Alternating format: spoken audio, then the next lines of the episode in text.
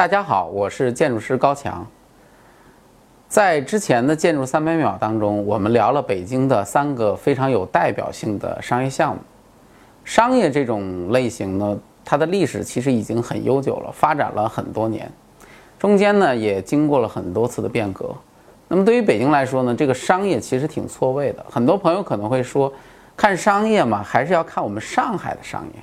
确实，今天的中国论起政治，北京是绝对的老大。但说起商业，上海当然是首屈一指的。不过话说回来了，要是倒退数百年，那可完全不是这样的一个局面。而且，即便是在今天，北京某些商业的单体水平也是全国顶尖的。今天我们就来聊聊北京商业的故事。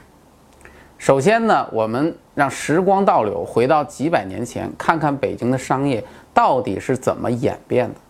北京的商业呢，最早是在春秋战国的时候就已经非常发达了。当时北京作为燕国的首都，名字叫做蓟城。蓟城的地理位置是非常重要的，正好呢是夹在几个老大的中间儿。比如说中原的赵国和齐国，整天看着这块肥肉，恨不得一下子就把它吞下去。北边呢还有匈奴，没事儿骑着马过来溜一圈，凑个热闹。所以这种地方基本上就两件事可以做，一件是打仗。另一件就是做买卖，当然，古代打仗的目的其实也是做买卖，所以从那个时候开始，北京这个地方就一直处于打打和和的状态，就像年轻的小夫妻，你别看他整天打，好的时候腻死你。后来到了西汉，国家统一了，北京也安定了，有长城挡着呀，这个地方也就能够稳定的发展了。这个时候经济起来了，就这样一直到东汉末年，北京已经很富了，有多富呢？文献记载说，当时已经出现了身家巨亿的大商人，不知道这个巨亿是个什么概念，估计应该也是福布斯排行榜前十的级别吧。所以北京在当时是名闻天下的富有之地。还有一个词叫“燕济之饶，天下皆知”。但是马上又天下大乱，中国经历了历史上最为动荡的魏晋南北朝时期，在三百六十九年间，前前后后出现了三十四个国家。那叫一个乱嘛，北京这种地方也就可想而知了，损失很大。一直到隋朝统一天下，中国又稳定了一下，北京也迎来了自己一个命运的转折。什么转折呢？就是著名的色鬼皇帝隋炀帝登场了。隋炀帝大家都很熟悉，很有争议的一个皇帝。他这辈子基本上就干了一件好事，修建大运河。当然，这件事情本身他也是为了运兵和军粮，好巩固他自己的一个皇朝。因为古代的运输基本是以水运为主的，没有河道，对于朝廷来说是很郁闷的一件事情。所以那个时候，河道就像咱们今天的铁路一样，一般都称之为漕运。漕运的含义和普通的老百姓其实没啥关系。但是运河修好了，当然你也不可能只走官船，于是民间经济也跟着运河繁荣起来了。我一直都觉得大运河的出现其实改变了中国的历史。中国大运河总长度一千零一十一公里，由三部分组成。京杭大运河北起北京，南到杭州。隋唐大运河以洛阳为中心，总体上一半在地上，一半在地下，并和京杭大运河有部分重叠。浙东运河及其故道。西起杭州西兴古镇，东至宁波，与海相连。因为如果没有运河，中原对于北方地区的控制力就会大大下降。在这种情况之下，北方的地区很可能是无法长期被中原所控制的。所以，中国很可能像欧洲一样，很早就分裂为很多小国。所以，大运河对于中国来说是意义非凡的。当然，这个运河也直接改变了北京的命运。本来就很富的北京，一下子更厉害了。结果到唐代的时候，北京已经发展成为具有四十万人口的北方商业中心。大家不要小看这个四十万啊！要知道，当时的长安城的人口也不过五六十万。当然，也有部分专家认为超过百万。总之，四十万人口的城市在唐代绝对算得上是一线城市。就这样，经过唐代的发展，北京又有了更大的一个起色。唐代的末年，进入到了五代十国之后，后晋的开国皇帝石敬瑭为了建国，寻求当时辽国的一个帮忙，就把包括北京在内的燕云十六州送给了大辽。辽呢就把北京定为了陪都，还特别搞笑的命名为南京，作为辽的它的第二个首都。当时北京城文化产业发展的特别好，为什么呢？因为当时北京有很多的中原人在那儿生活，但是呢，这些中原人又受游牧民族的一个统治，而游牧民族住在城里头，当然就不游牧了，于是就需要向中原人去学习这方面的一些知识。那中原人当然也感觉很孤独，毕竟从中原被分离出去了，所以就特别需要一些书籍来解闷儿。那么最终呢，北京的这种。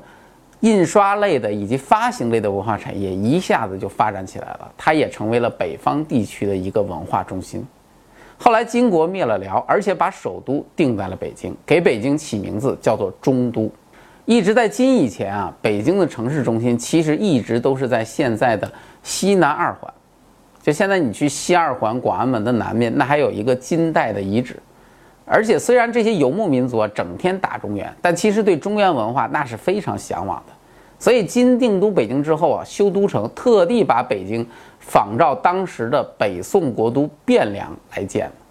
那么后来金被元朝所灭之后呢，忽必烈就决定当时在北京的金都城的东北方向修一个全新的皇城，这个就是现在北京城的一个基础。这个事情说来有趣，虽然蒙古人很能打，但是文化就差远了。所以建都城这个事儿，最后还是由汉人来完成的。当时忽必烈委派了一个人刘秉忠去规划这个北京城。刘秉忠是当时的一个规划专家，啊，上知天文是下知地理，而且还精通各种历法，这绝对是一大牛人。最后呢，元大都整个就是按照他的规划建起来，他也就变成了北京规划的历史第一人。那么这个新都城被命名为大都。这个大都北侧的城墙是在今天的元大都遗址公园的位置，北三环和四环之间。东西城墙到东西二环，南城墙则是到长安街。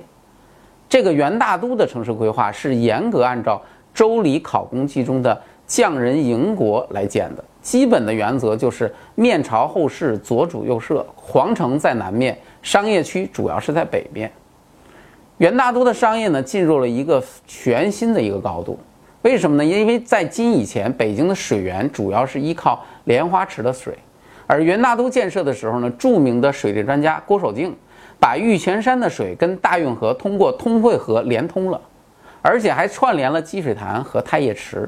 于是呢，当时运河的一个终点的码头就设在了北侧的积水潭，这下就厉害了，就像咱们今天的火车站。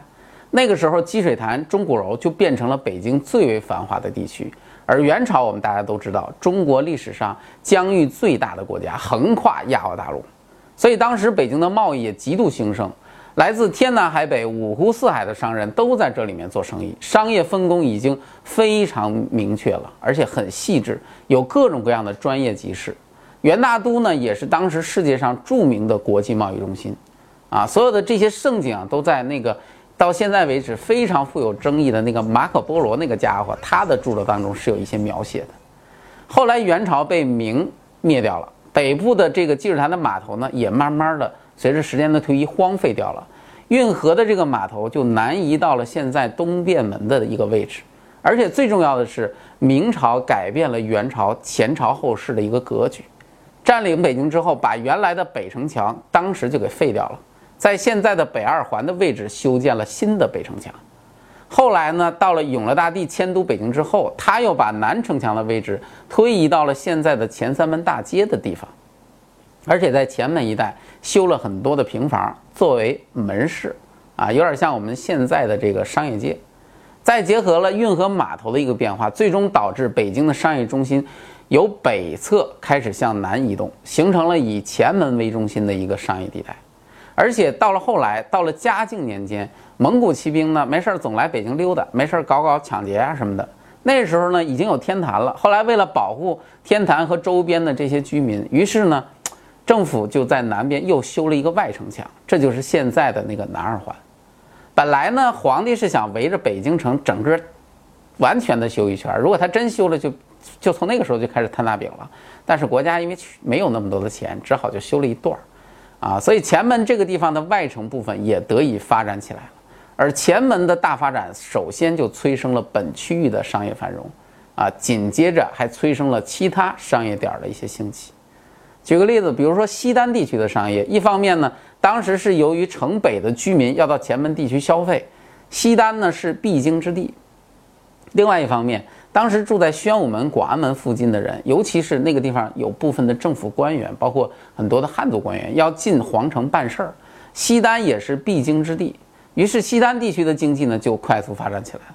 而东单和其他的商业网点基本上也跟他们的位置优势有关，所以大家看看，商业地产从明朝开始，其实就已经很讲究区位优势了。